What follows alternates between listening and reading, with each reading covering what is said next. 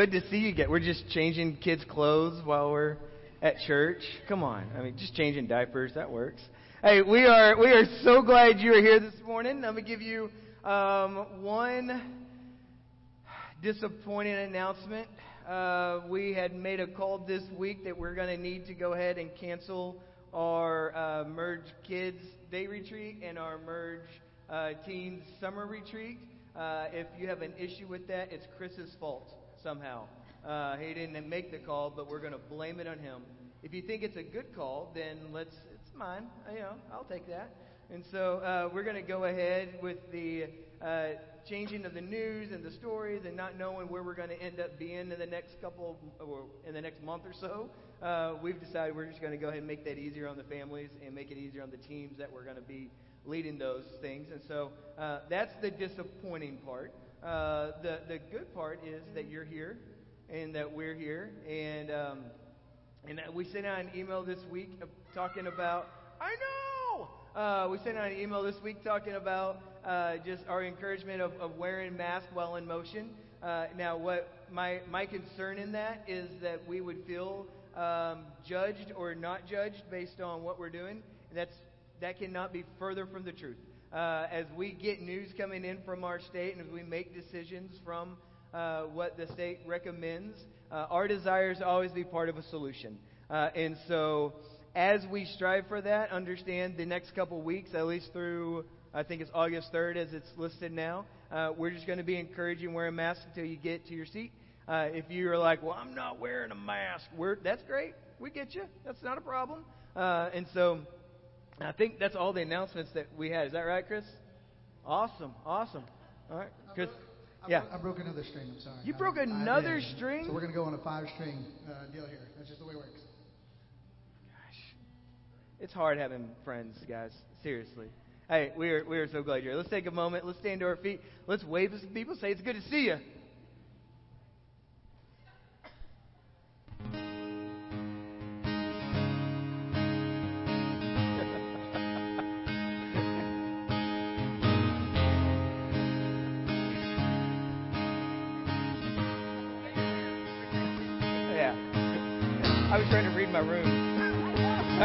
I, did not feel like I was getting a good reading. Yeah.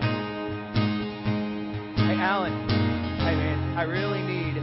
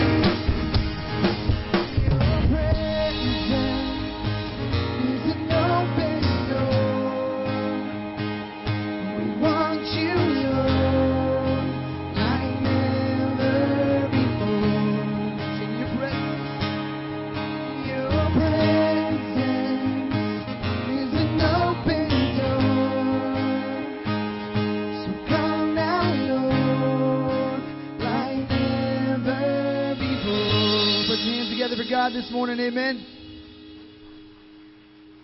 Father, your presence is an open door, and we get to uh, together uh, worship you, to celebrate you, to sing of our love, our adoration for you. What a beautiful name you are. Beautiful name that you have. What a powerful name. sing this word, this prayer to you right now. I pray that our hearts are set right for you. We love you. Your son's beautiful name, we pray these things.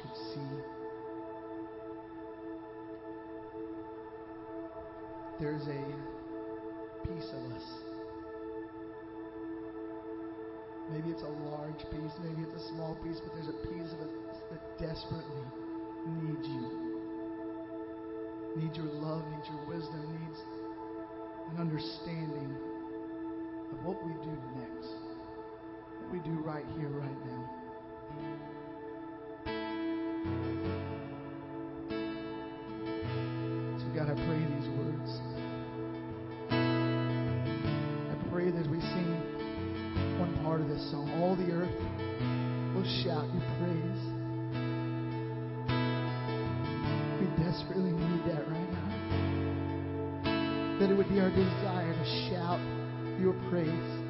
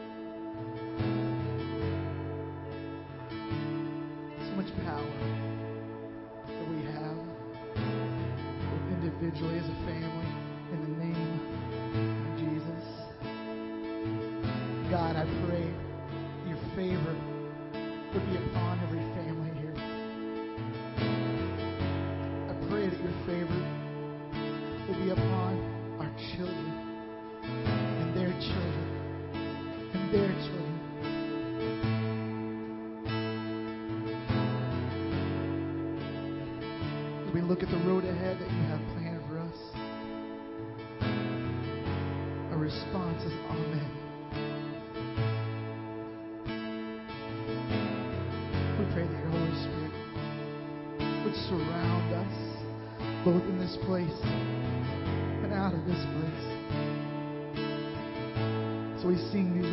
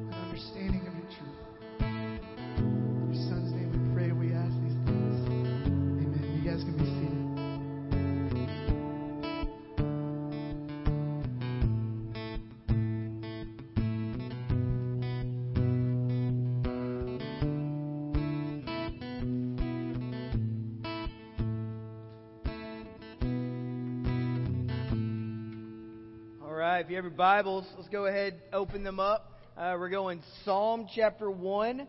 Uh, if you're looking for Psalm 1, uh, find Psalm 2 and then go one left, uh, and you'll find it. And so, uh, my money says it's on the exact same page uh, in your Bible. And so, we are we've been discussing these these past few weeks some lessons that we can learn during our season of pandemic and.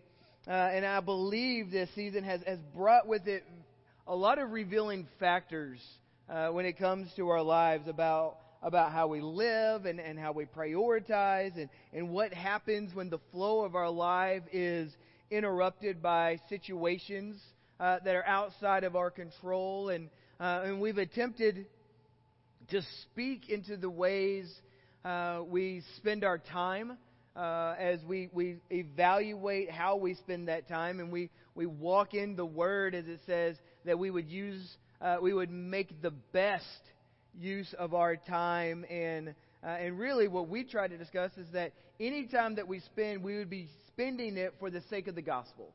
Uh, that it's not a sin to be busy, uh, but if that busyness interrupts our desire to grow uh, in Christ, then we have uh, a priority issue in our lives. And uh, we spent a week talking about what it said when our collective run to grab toilet paper. Uh, you know what what it was saying about our anxieties and our worry, and and we leaned heavily into some words of Jesus's as he as he shows us the heart of the Father, and he reminds us about how God's care for us is incredibly beautiful. Uh, that that he says all you have to do is, is look at the flowers of the field and the birds of the air and see how God cares for them. And then this great reminder of, of are you not of more value to God than they are?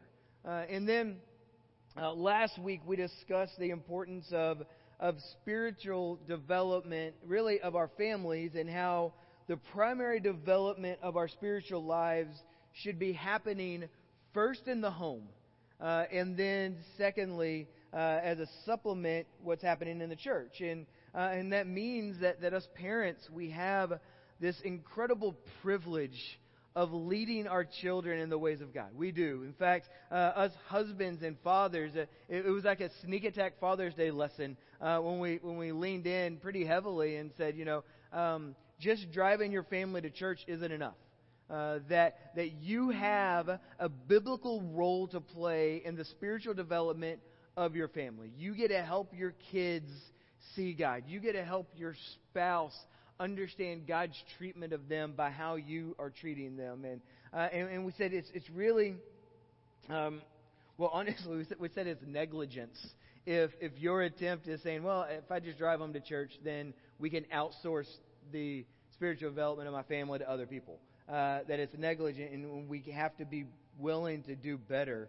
Uh, and now, uh, this will be our, our last week in uh, in this series. In the next couple of weeks, I want us to dive back into the back portion of the book of Hebrews. That, if you'll remember, we were in Hebrews before all of this kind of started, uh, and so we're gonna we're gonna jump back into that n- next week. But uh, and, and I say this will be our last week of this series, as if you know we are not continuing to be in the thick of a pandemic. Uh, and so, you know, I reserve the right to come back in at any point and talk about some stuff.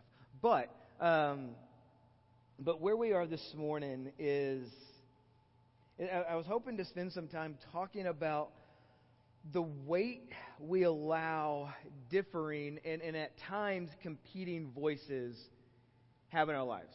Um, when we have so many voices, how do we strive to find truth? And how do we how do we operate in a world that really uh, admittedly seems to not even know what it wants uh, at all? And so that's kind of what we're going to be trying to deal with this morning and, and hopefully we're going to see this uh, clearly in, in psalm 1 and so let's pray and then uh, we'll further along. Father we come to you And we thank you that you care for us and that you love us. And we pray over these next few moments that, that through the power of your Holy Spirit, He would speak to our hearts, that we would be um, made aware of, of at time the conflict that we feel with all the voices that are uh, coming in our lives. And, and we pray that we would hear with crystal clear understanding your Holy Spirit and your word.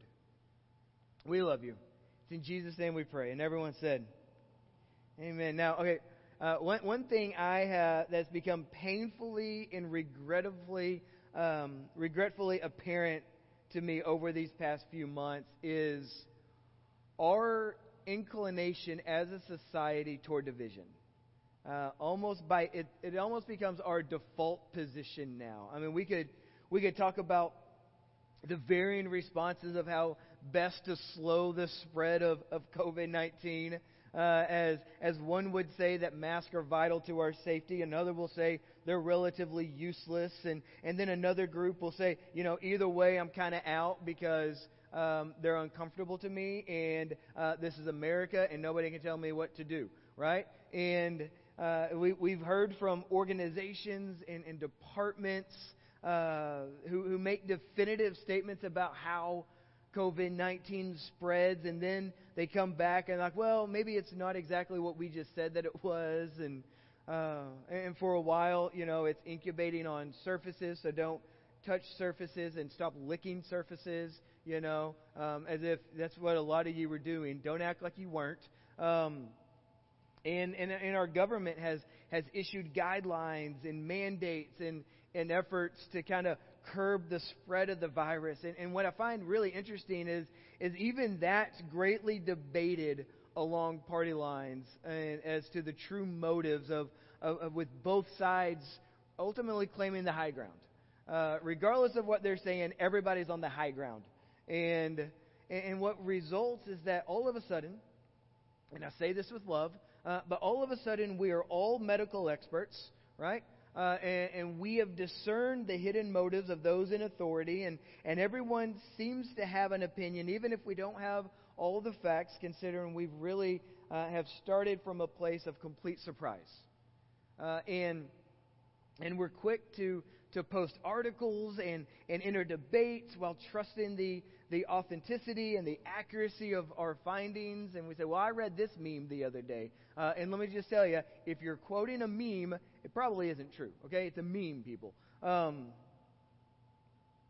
or, or we could switch gears just a bit and we could talk about the, the tragic events that surround the death of, of George Floyd.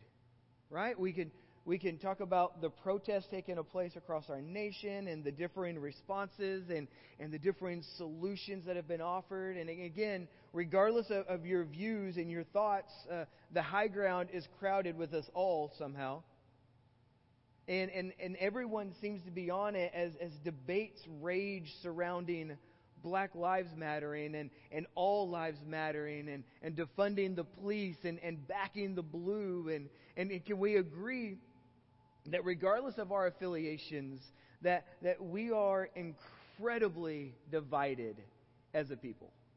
Uh, we are. In fact, um, we rarely ever talk about anything political on Sundays. Uh, and that's, that's by design. Uh, and, and, that design is simply this I don't, I don't believe it is, uh, I don't believe the pulpit should be used for politics because I've been entrusted um, with, with a stewardship to help those who are far from God find life in Jesus. Uh, and then to help encourage and to challenge those who are in Christ to make much of Him with their lives. Uh, in fact, there, there's, there's two voices that I'm always reminded of when it comes to that role. Uh, one of them is, is Count Nicholas Zinzendorf. Uh, and, and one of his most favorite lines, and I'm like, that makes so much sense. Uh, he says, he says, preach the gospel, die, and be forgotten. And I'm like, all right, that sounds good. Then I'm reminded of, of Paul when he's in 1 Corinthians chapter 2 and he's talking to the, the, to, to the Corinthians and he says, Listen, when I showed up, I, I didn't bring lofty speeches or, or great wisdom. He goes, I resolved to know one thing that, that, that I would preach Christ and Him crucified, and that would be it. And, and that's really where we are. Now, that's not to say that, that I don't have political views uh, and, and I don't have thoughts about what's going on in our society. And here's the thing uh, if, if you're buying, I'll chat with you about it, um, especially if you're buying anytime. Like today, I don't have any lunch plans, and if you want to buy, I will eat and let you buy my food. Um, I really have no desire for debate uh, when it comes to these matters, but, but, but, but I've been working through some questions with God on, on how do I, uh, as a believer, how do I filter the voices that strive to be loudest in my life? Uh, and and let's, let's just agree for a moment that, that being loudest does not necessarily make you most right. Okay? Um, I remember when I played basketball at 24 Hour Fitness, apparently that's the way you settled all arguments. If I could just yell louder than you, then I'm more right than you are. Uh, and, and that's not any way of having debate or conversation or, or, or really relationship. Uh, but, but that seems to be our approach in many areas of our lives. Uh, that if I can just be the loudest, uh, then I can be the rightest. And and the problem with that is it's it's dumb. Uh, and so, uh, but I've been working on on these questions, and and here's the thing: it, it's not wrong. It's it's not wrong to educate yourself in current affairs. It's, it's not wrong to be informed. In fact, I think that's incredibly important. And, and I've heard people kind of go on, on the flip side of that argument and they say, you know, I don't, I don't watch the news anymore and I don't, uh, I don't really do any reading about it because I, we don't report news, we report opinions. And, and, and I can understand that view and I can understand that frustration, but, but, uh, but I think burying our head in the sand can be just as dangerous as running around with misinformation. Uh, and and so, so God has always told his people, understand this, God has always told his people to be involved in society. And somewhere along the line, the church will, will have this temptation of saying, hey, let's circle the wagons and let's, let's live in a bubble separate from the rest of the world. And unfortunately, that's not available to us. God says that you are to use your gifts and your voice and your influence to speak of his redemptive plan fully expressed in Jesus. And so, so what, what makes the body of Christ so incredibly beautiful is our allegiance to Christ as our cornerstone. He is the cornerstone of our lives. His love binds us all together in perfect harmony. And, and even in, in this biblical community, okay, even in this biblical community, we have some very hardline right wingers and some very hardline left wingers. And, and now, as you're tempted to look around the room and, and find the opposition, right, uh, let me just encourage stop looking around the room. Nichols there. Gosh, hardcore. He's like, who? What? Someone thinking different than me? Never. But you, you need to realize this how the gospel brings the wayward home. And if you are found in Christ this morning, you were once lost, but now you are found. And that is the most important aspect of your life. That is. And, and now, so, so we come back to, to our question how do we filter the many voices and, and where can we find truth and how do we how do we walk with God into what feels like very uncertain times and for me I find great help in Psalm number 1 uh, in fact uh, the fact that we, we turn to the Bible uh, tells us something about our standard of truth that we need to be able to have a standard through which all other areas of our lives can be evaluated. We need that. And now, the challenge here is that uh, we cannot be the standard of our own lives because, admittedly, uh, we will confess our fallibilities.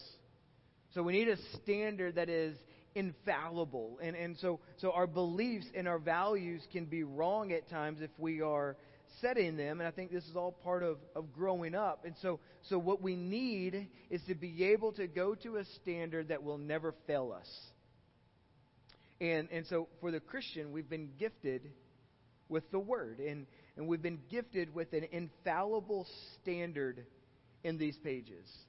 And, and that's why uh, in these pages, God reveals His redemptive story, His standard of holiness and how we are to live. And everything can be filtered through His Word. Now, admittedly, some conversations can be more difficult uh, to find than others, but nonetheless, His Word is what equips us to adventure with Him. And that's why I, I find it, uh, I'm really amazed with how casual we can become with simply not taking the time to read His Word. For that to not be a part of our daily movement, not a checklist, not, not a, a, a rut or a ritual that we can say, okay, once, I, once I've done it, I can check it off and not feel guilty the rest of my day. But that we would, how, how casually we treat the Word is a good indication for the lack of the voice that the church has in our society. Okay? I say that with love. Okay? And so, so, so as we turn our attention to Psalm 1, we're, we're going to talk about uh, obligation versus delight. And, and I believe this will help shape the conversation regarding the ways we filter the views and the voices coming at us, uh, and really how we view our relationship uh, with the Bible to begin with. And so, so Psalm 1 uh, turns out to be the first book, uh, the first chapter in the book of Psalms, right? That's why we say 1. All right, starts with this, and and really, uh, it's beautiful because there's 150 psalms, but one will set the tone for the other 149. Okay, it helps us understand from the, this point forward how do we think and how do we feel towards God is written right here and how we respond in Psalm 1. And it says this: Blessed is the man who walks not in the counsel of the wicked, nor stands in the way of sinners, nor sits in the seat of scoffers. And now this, this can appear to be a strange way of phrasing how someone is considered blessed. Because if we're writing it, we're like, okay, we can make this, we can write this more efficiently by simply saying, uh, don't be wicked, don't sin, don't scoff, right? And, and now, so, so as the author writes, we have to ask this question why would he even draw attention to the wicked and the sinner and the scoffer? Why, why even draw attention to these dangerous places uh, we can be influenced? And, and the reason is the contrast he wants to draw us to is not wickedness versus righteousness. Because that's a very apparent thing. We know when we are around wickedness, we know when wickedness is trying to rise up in us, and we know when we are around righteousness, and we know when righteousness, we can feel righteousness rising up in us. And so, so the contrast, though, that he wants to draw is being influenced from one place versus being influenced from another place. Being shaped in our, our thinking and feeling by the wicked, the sinner, and the scoffer versus being shaped by the law of God, by God's word. And so, so he sets up verse 1 the way he does to prepare us for the contrast that we find in, in verse 2 that simply says this so we're talking about how is a person blessed, right? That his delight, okay, and if you like to underline and circle in your Bible, that's a great word. We're going to use it a lot today.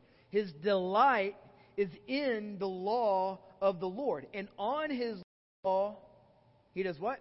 He meditates day and night.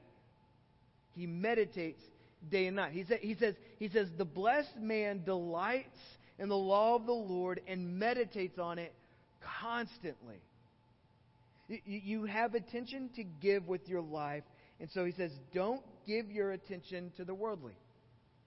He says, don't, don't give your attention to the wicked and the sinner and the scoffer so that you delight in their ways. That, that, that kind of walking and sitting and, and standing will not carry with it the blessing of God. And so, so our delight will fuel our faith. Okay? And understand that faith is not limited to your Christian beliefs. That we place our faith in so many areas of our lives. In fact, um, faith is not limited to just our relationship with God. We can place our faith uh, in, in, in our relationships, in our governing authorities, and uh, we can we can place our faith in our in our as we trust the the message that comes from our media. We can we can put our faith in our sport teams to win, even if it looks like they're going to lose. And, and and where we place our faith will have a connection to where we find our greatest delight. Always. In fact, um, this is where worldliness and holiness are often confused because we treat pursuits of holiness as an obligation. Right? Well, God saved me, therefore I must pursue holiness. And it's my obligation to do that. And, and, and really, what we're doing in that moment is we're forgetting that our holiness and God telling us to walk and live in holy ways isn't as much an obligation, but just a response to when we see Jesus more clearly with our lives and our delight is in God, then we want to live according to the standard that He has said is the best way to live, is the healthiest, most joy filled way to live. So, so let's put it this way nobody walks the way of the wicked out of obligation. Nobody, nobody stands with the sinners out of obligation. No one sits in the seat of the scoffers uh, out of obligation. And if we're honest with ourselves, we walk and we stand and we sit there because we want to. Because, because in those moments, our delight is fueling a faith that, that we can have more joy apart from God rather than with Him. That's, that's what it says. And so, so, so the reason we want to do that is because we've been watching them so intently that what they do now is so very attractive to us that, that, that we've meditated on them. Without calling it meditation we've meditated on that.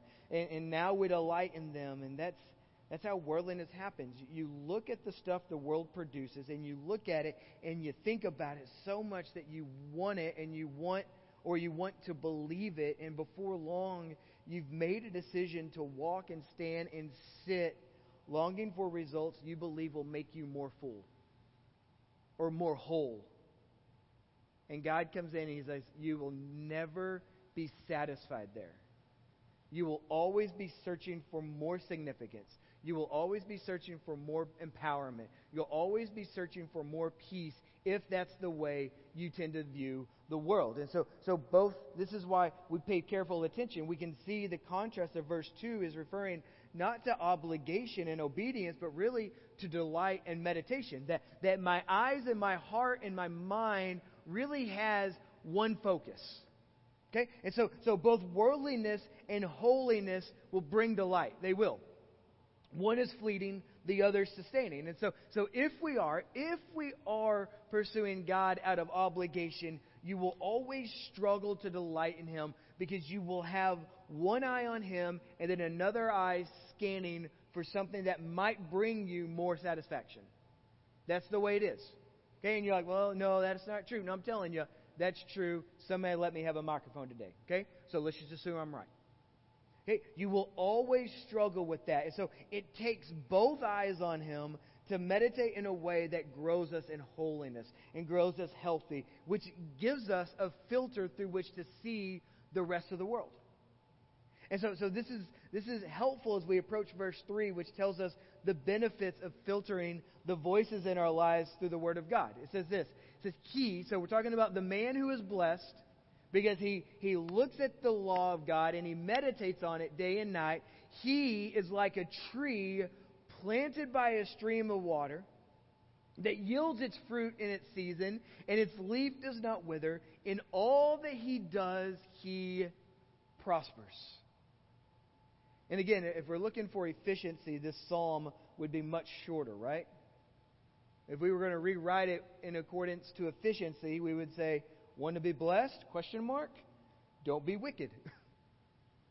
don't stand in the ways of the sinners. Don't, don't sit in the seat of the scoffers. Instead, meditate on the law of God, and then when you do that, you won't act wicked, and you won't be sinful, and you won't be a scoffer. And then we could say, job done. Right? Nailed it. Three verses. But that's but again, this isn't about obligation to avoid sin. Rather, we're talking about what happens in life when you delight yourself in God. What's the result? When I delight myself in God, what's the result? And this is why this psalm takes a step deeper in helping us see uh, the life of the godly is like a tree that is producing something helpful for all. Right? John Piper says he is a tree uh, planted by streams of water that yields its fruits in season. Uh, its, its leaves does, do, does not wither. And all he does, he prospers. And, and here we see a picture of the Christian life. There, there are streams of water. This is the life of God flowing through the Word of God. You are planted there by God's sovereign grace. Your, your roots reach the water of life that makes your leaves green during the drought and makes you fruitful when others are barren. That, that when we are planted, the growth comes from the roots and the stream, not the rains. So that, that when a drought comes and it seems like the world is coming apart at its seams, we have a continual source where, where we can produce fruit for those around us. That's the benefit of a life that's rooted in Christ. It's the benefit of a person who looks at the Word of God and says, I'm going to meditate that on day and night, not out of obligation, but delight. I want to know more. Want to know more and more and more about what God's heart is for me and how that plays itself out in the rest of the world. And, and so, so when the winds blow and there can seem to be nothing but division and conflict, our branches won't break so easily because we have a source feeding us from the inside out. It's one of the greatest gifts we have. In part, this is where the, the last part of the psalm is leading us to understand. It says, says, The wicked are not so, but, but are like chaff that the wind drives away. Therefore, the wicked will not stand in the judgment, nor sinners in the congregation of the righteous. For the Lord knows the way of the righteous, but the way of the wicked will perish. So when we have a, a sinfulness, a sinful world trying to speak absolute truth, it is completely incapable of doing that. And it's amazing how easily we will give parts of our heart to a message that is fallen apart by definition. And so we come to the Word and we say, God, help me filter this. Help me know what truth is when it comes to these matters. Again, they're not specifically written in there at times. But God, how does my delight in you affect the rest of my life? How does my delight in you affect the husband and the father and the friend and the employer and the employee? How does that affect all of these voices that are all saying they are most right, and yet they can't be all right at the same time?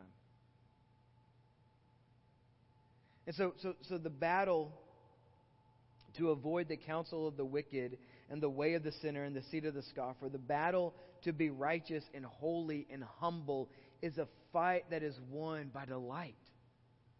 It is that, and that delight is nourished through meditating on God's word. It really is. And so what I delight in is where my heart will long to be. So, so, so now that now that we need to pay careful attention to where our delight leads us and where our appetites drive us, because following God out of reluctant obedience because He saved you in Jesus is not the same as pursuing the heart of the Father because we are so thankful He cares for us so sacrificially. It's not the same. If you have to muster up joy and love for God, your heart is not right with Him. It isn't. If you wake up this morning and you say, I guess I'll go spend time with God's people today, your heart is not delighting in Him. If the, if the avoidance of guilt is your motivating factor for pursuing God, your heart is not right with Him. In fact, let's, let's start wrapping this up, Swan. De- delight drives our desire for meditation. And just like meditation drives our desire for delight, it's the way that it, it's the cycle that feeds itself.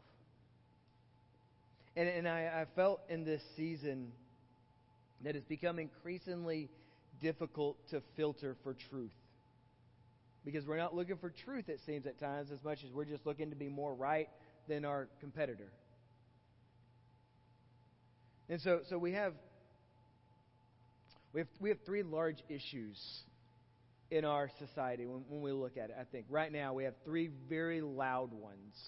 Uh, it doesn't mean they're less im- more important or less important than all the others, but there are three that are that are at play over these months. That number one, we have uh, the COVID 19 pandemic. We have how do we slow this spread? What do we think is, is really going on in our lives? So we have that at play, which causes great division. We have um, the, the race relations that are going on in our society.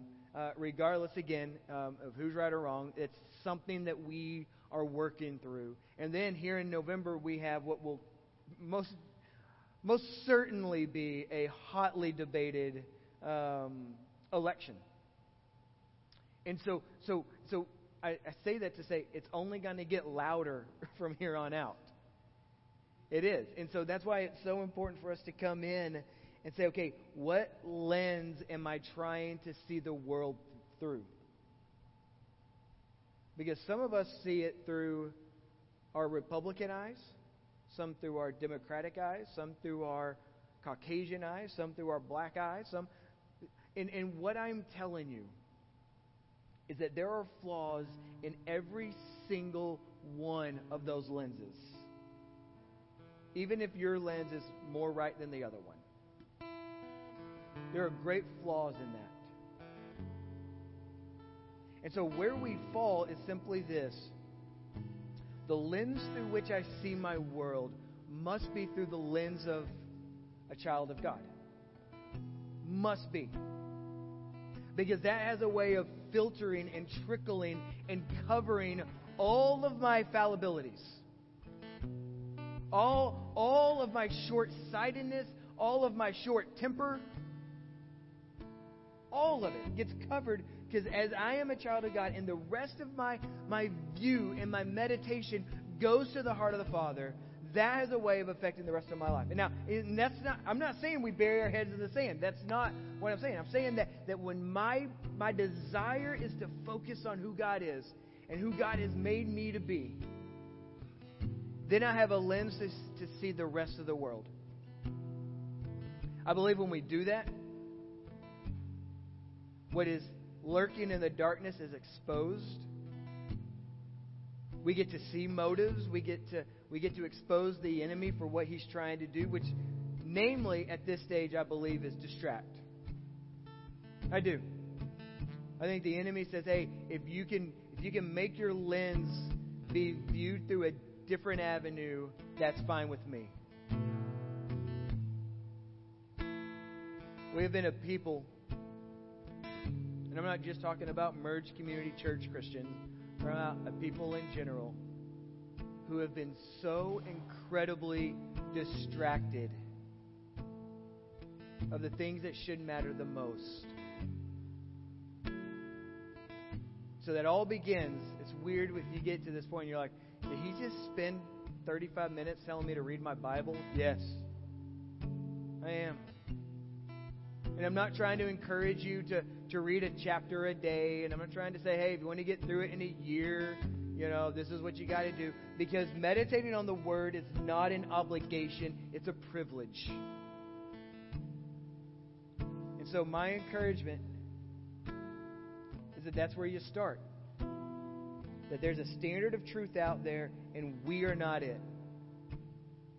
So, we develop a lens through which we see things through the Word of God. That's all I got. That's all I got. Word, okay? I'm, I'm getting off, man. Stop, stop tapping your wrist. You don't even have a watch on it. Our desire this week is to love God. Bye. Please stand with me. We wrap up. Let me make a couple things available to you. If you don't have a relationship with Jesus, we want to we want to strongly encourage you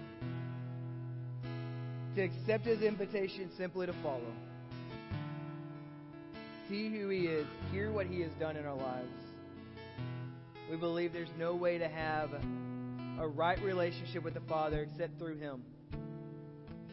If you need prayer this morning, we'll have some people over to our, to my left, your right, who we want to pray for you. We want to be a people who who share burdens with one another. I love you guys. Let's pray. Father, we thank you. We thank you for your love for us. We thank you for your care for us. And we pray this morning